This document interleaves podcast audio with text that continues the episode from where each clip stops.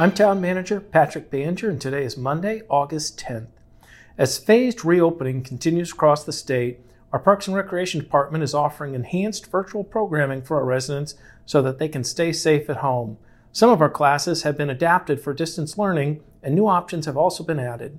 In person programs have also been adjusted with safety measures to ensure social distancing and CDC guidelines. You can browse all the programs and register at gilbertrecreation.com. The Gilbert Fire and Rescue Department is looking for your input on a new in house ambulance service. In an effort to increase response times to residents and continue our high standard of care, Gilbert is planning to increase the number of in house ambulances within the department. We're encouraging everyone to take the ambulance survey at gilbertaz.gov forward slash fire.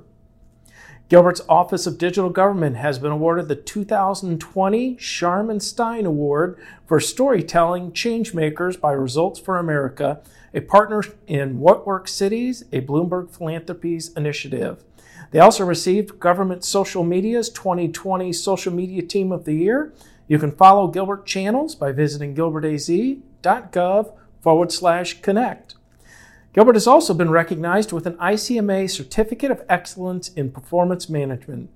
This highest level of recognition is a testament to the efforts of your local government staff and your organization's work to maintain a focus on data driven management, even in the face of ongoing pandemic conditions.